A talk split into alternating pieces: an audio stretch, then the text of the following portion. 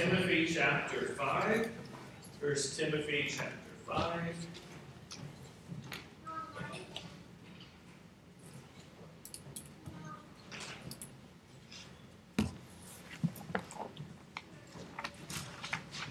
First Timothy 5 and verse 14. It says, I will therefore, usually you check, when you see the word therefore, you check what it was there for. Um, the context is in particular talking about widows, and that um, when widows, if they were of a certain age, had been the wife of one man, and then their husband passed away, and there was no family um, to take care of her, uh, the Bible exhorts the church to take care of them, um, and, and just to be there for them. Good, and we'll read we'll read ahead. Um, that way we do whole context. Um, in verse um, in verse 2, or verse 3, it says, Honor widows that are widows indeed. But if any widow have children or nephews, let them learn first to show piety at home, to requite their parents, for that is good and acceptable before God. Now she is a widow indeed and desolate, means she has no family to care for um, and she's trusted in God, continue in supplications and prayers night and day. But she that liveth in pleasures did while she lived. And these things give in charge, that they may be blameless. But if any provide not for his own, especially for those of his own house, he hath denied the faith, and is worse than an infidel. Let not a widow be taken into the number under threescore years old, having been the wife of one man. And so here Bible it says, if they're under 60 years old, um, you know, it, this isn't applying to it, you know, they'd be more likely possibly to get remarried and be cared for. But here it talks about if they are, though, well reported for of good, of good works, if she have brought up children, if she have lodged strangers, if she have washed the saints' feet, if she have relieved the afflicted, if she have diligently followed every good work. But the younger widows refuse, for when they have begun to wax wanton against Christ, they will marry, have a damnation because they have cast off their first faith, um, and withal they learn to be idle, wandering about from house to house, and not only idle, but tattlers also, and busybodies, speaking things which they ought not. And, and so it's not saying for them not to get married, he's just saying that, you know, they're likely to get married, and he exhorts them to get married um, shortly thereafter, which we'll read there. But um, just talks about that, you know, if it's a woman that isn't really following Christ and someone that's just um, becomes a busybody, uh, um, that they're not to be taken into being cared for as far as financially by the church. But he says, I will therefore that the younger woman marry, bear children, guide the house, give none occasion to the adversary to speak reproachfully. For some are already turned aside after Satan. So here by talking to the younger woman and the younger um, widows in particular in the context, but definitely would be applicable to um, women. Doesn't mean that he's telling all women to get married. We see in 1 Corinthians 7 talks about those that have the gift to remain single um, and to be able to give their full attention unto the Lord. But generally speaking, he says, I will therefore that the younger woman marry, bear children, guide the house, give none occasion to the adversary to speak reproachfully. For some are already turned aside after Satan. And so somehow some of them were being deceived. Some of them were falling after the things of the world, the things of the flesh. And um, we see in the world that, you know, the Bible, what, I mean, not the Bible, the world wants to convince Christians and the, the rest of the world to not follow God's plan um, for a wife, for a mother, but to always seek everything else. And the thing is, you know, mothers do have influence, and sometimes they could sacrifice their influence for the things of the world, or we could sacrifice the world and be a good influence for the things of the Lord. And you know, there's many different women in the Bible where we could learn something, this isn't a message only applicable to mothers, but we can really, as Christians, all of us, apply some of these characteristic traits that we see in the influence of these godly mothers. Mothers, for one, should influence with prayer, like Hannah. Hannah was the one that was barren. She was childless.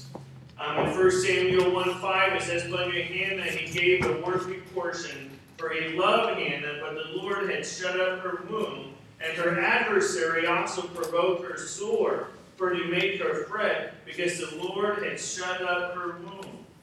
And so this other woman would mock her for it. And she, she, she prayed for a child in verse 10. It says that she was in bitterness of soul and prayed unto the Lord and wept sore. And she vowed a vow and said, O Lord of hosts, if thou wilt indeed look on the affliction of thine handmaid, and remember me, and not forget thine handmaid, but will give unto thine handmaid a man child, then I will give him unto the Lord all the days of his life, and there shall no razor come upon his head. Talking about giving, giving him to be a Nazarite unto the Lord. And so this was one where she was just begging the Lord to give her a child. And that if she, if the Lord gives her a child, that she would raise um, him to be a servant unto the Lord. And I believe it was around three years old or so that he would actually begin training under a priest and learning um, to be a servant of the Lord. But we see she made an influence by her prayer. By her prayer. We see the Lord would open up her womb. We see her prayer was answered. Verse 19. It says, And they rose up in the morning early and worshiped before the Lord and returned and came to their house to Ramah. And Elkanah knew Hannah his wife, and the Lord remembered her. Wherefore it came to pass, when the time was come about after Hannah had conceived, that she bare a son and called his name Samuel. And the name itself meant, because I have asked him of the Lord. Meaning that, you know, he was the answer to prayer, and that she would give him uh, to raise them unto the Lord. There's influence in mothers praying for their children, praying for their grandchildren. And mothers should also influence with devotion, like Ruth. Look at Ruth, that she was devoted to Naomi, that after her husband had died, and her sister's husband had died, and her mother in law's husband had died, that Naomi told her, you know, go ahead and go back to your people. She was the Moabites. Goes, go back to your people, go back after and follow your gods. You know, the Lord have dealt bitterly, bitterly um, with me. Verse 1, verse 16, it says, And Ruth said, Entreat me not to leave thee, or to return from following after thee. For whither thou goest, I will go, and where thou lodgest, I will lodge. Thy people shall be my people, and thy God my God. Where thou diest will I die, and there will I be buried. The Lord do so to me, and more also, if aught but death part thee and me. And so Ruth was like, No, I do not want to go back. I don't want to go back and serve those pagan gods. That I want your God to be my God. For Jehovah, the Lord, to be my God. And I want to follow you and be with you. And we see what she was devoted, and that we see um, did what she could to provide um, for her and Naomi, she gleaned in Boaz's field that um, the people were allowed to that they could glean around the field the things that fell down and, and um, God had instructed them, um, the, the owners of land, to allow some of the stuff, some of the crops, to go to those that were in need but couldn't afford it, and um, they still had to come and do some of the work to get it, um, but um, that it would be left for them. And so she was faithful to that. It says that she went and came and gleaned in the field after the reapers, and her hat was to light on a part of the field belonging unto Boaz, who was the kindred of Elimelech. We see that she was rewarded for her devotion to Naomi, her devotion um, to God. And that in verse 13 it says, So Boaz took Ruth, and she was his wife. And when he went in unto her, the Lord gave her conception, and she bare a son.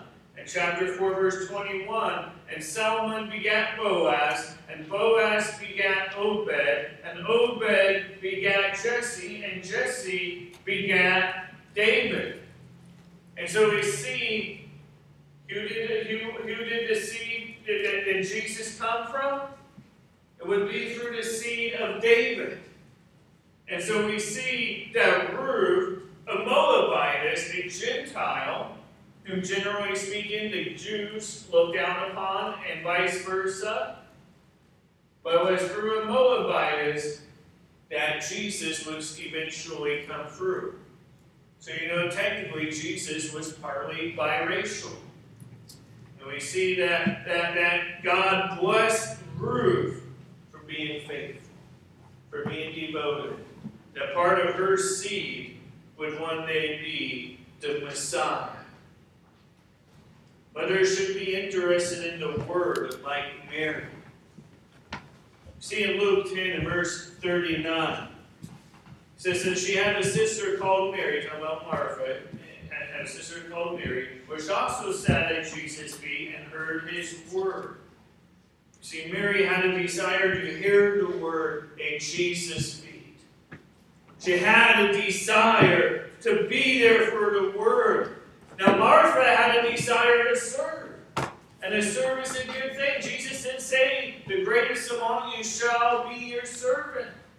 But it's possible to get to where we're serving, we're doing the works, but our devotion unto the, re- the person we're supposed to be doing the works for ends up lacking. And that's where Martha was. She was so busy getting the kitchen so busy trying to get things done, that she missed what mattered the most, which was to hear from the words of Jesus. Jesus told her, after Martha complained and asked, Can you send Mary to come help me? He says, But one thing is needful, and Mary have chosen that good part, which shall not be taken away from her. So she chose the good part in loving the Word. Mary did. She got to see that Word in action later on when their brother would die. John 11, verse 43. That her brother died. And it's like, if you had been here, my brother would not have died. Well, he goes, when he had thus spoken, he cried with a loud voice, Lazarus, come forth! And he that was dead bound hand and foot with grave clothes, and his face was bound about with a napkin. Jesus said unto them, Loose him and let him go.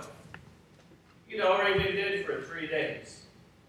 So this wasn't like someone was like, oh, they almost died or they lost their heartbeat, but it came back. He was dead. Been dead for three days. So this Mary got to see her brother risen from the dead. Mothers should be interested in the Word like Mary was. Mothers should influence by decisions like Rebecca. Now, sometimes there's just that, that faith, that trust.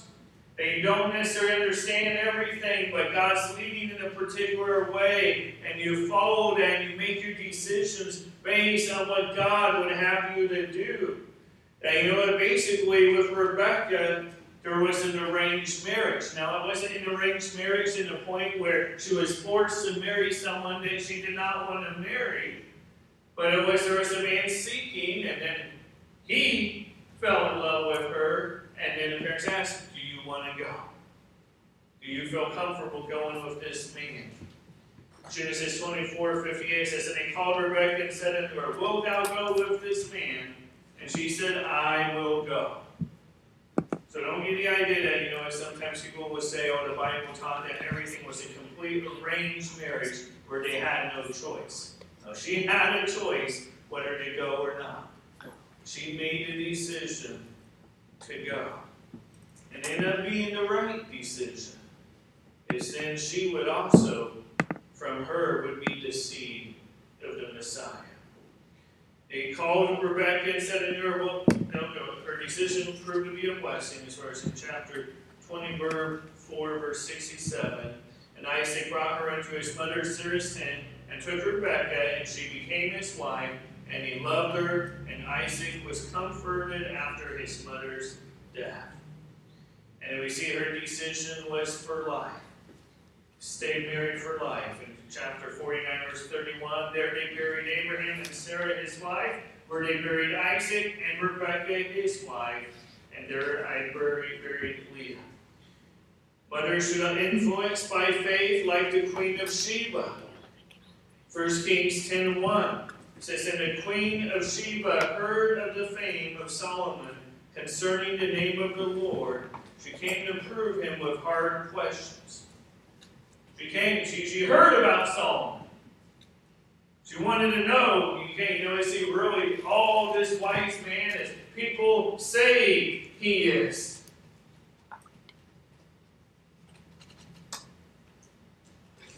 And so she wanted to prove him, but she had faith. Through faith she heard, and through faith she came. So says she came to Jerusalem with a very great train of camels that bear spices and very much gold and precious stones. And when she was come to Solomon, she communed with him of all that was in her heart. For faith she witnessed. And verse 7 says, Howbeit I believe not the words until I came, and mine eyes had seen it, and behold, a half was not told me. Thy wisdom and prosperity of the fame which I heard. So she came. She had a hard time really believing all of it. But then she did have faith once she was able to see it. And it was through faith that she was able to witness. And tradition has it that she became one of his wives. And that wouldn't be shocking how many wives that he did have. But um, we see um, and, and, that's something, you know, God told Solomon not to do. You know, people claim, you know, in the Bible there are people with multiple wives. Um, you know, the Bible commanded him not to. He told Solomon, multiply not wives unto thyself.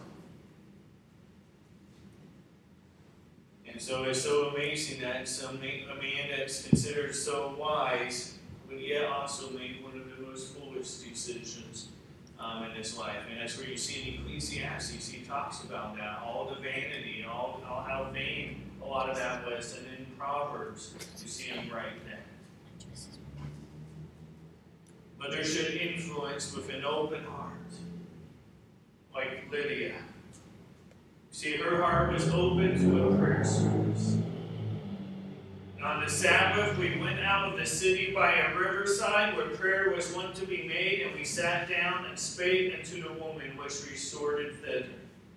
Lydia being one of them. We see her open heart heard the gospel. She was open to hearing the gospel, and, and, and it transformed her heart. And a certain woman named Lydia, a seller of purple of the city of Thyatira, which worshipped God, heard us, whose heart the Lord opened, and that she attended unto the things which were spoken of Paul.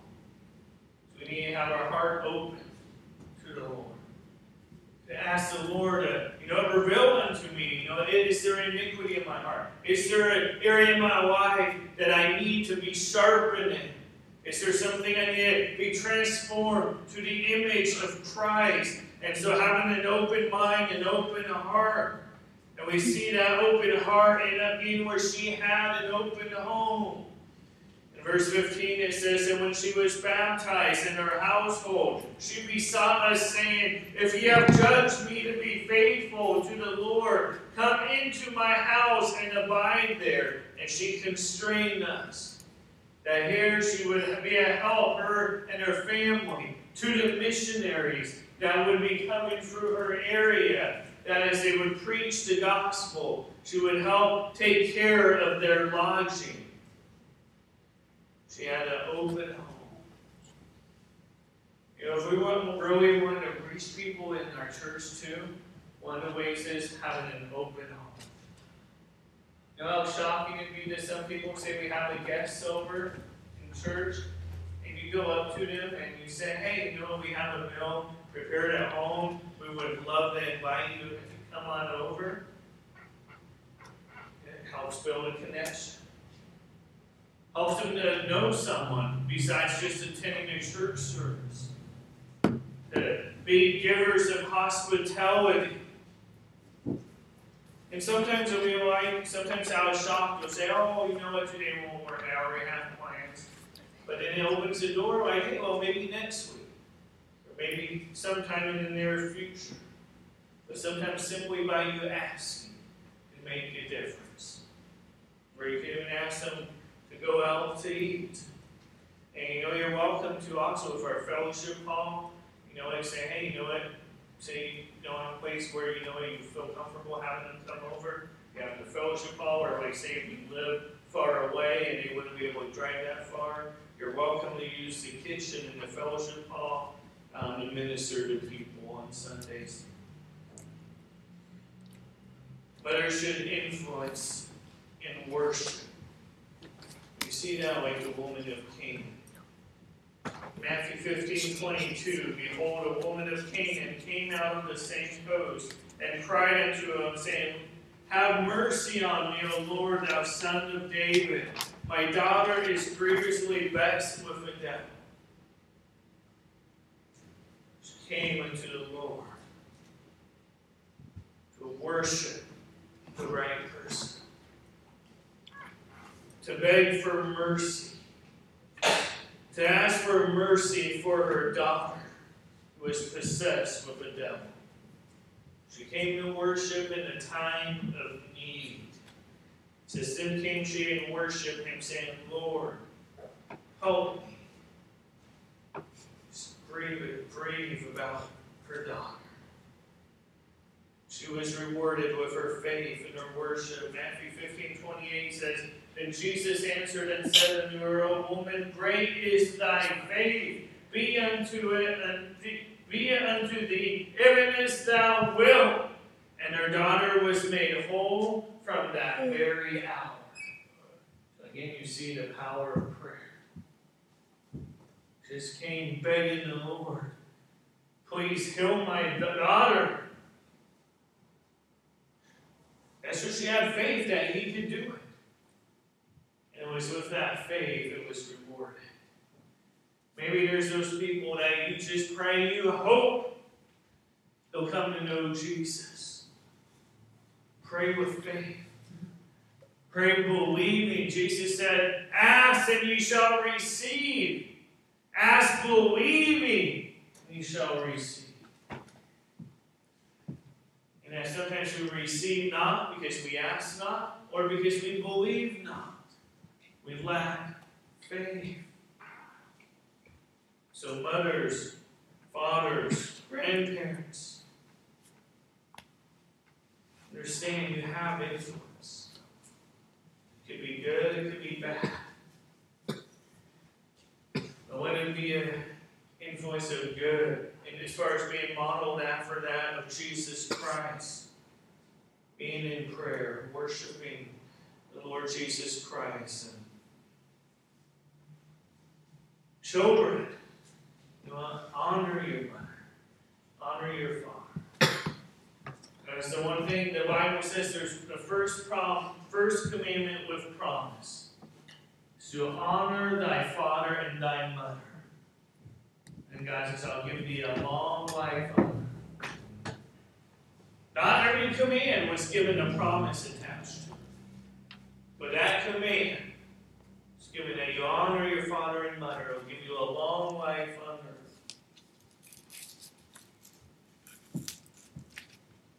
Okay, kids want to live a long life? Probably. You talks about not despising thy mother, thy father. Bible even says that the eye that mocks his father, his mother, that, you know, he compares it with this allegory. It says the eagles will pluck those eyes out. But God will chasten those that despise their parents. But he'll reward those that honor their parents. So kids, don't make your mom cry every day, okay? Don't make her pull all her, all her hair out. Let's pray. Dear Heavenly Father, we just pray, Lord, that you would bless the families as they maybe go and spend time with their mothers, and I know some of their mothers are already with you, um, they're already with the Lord.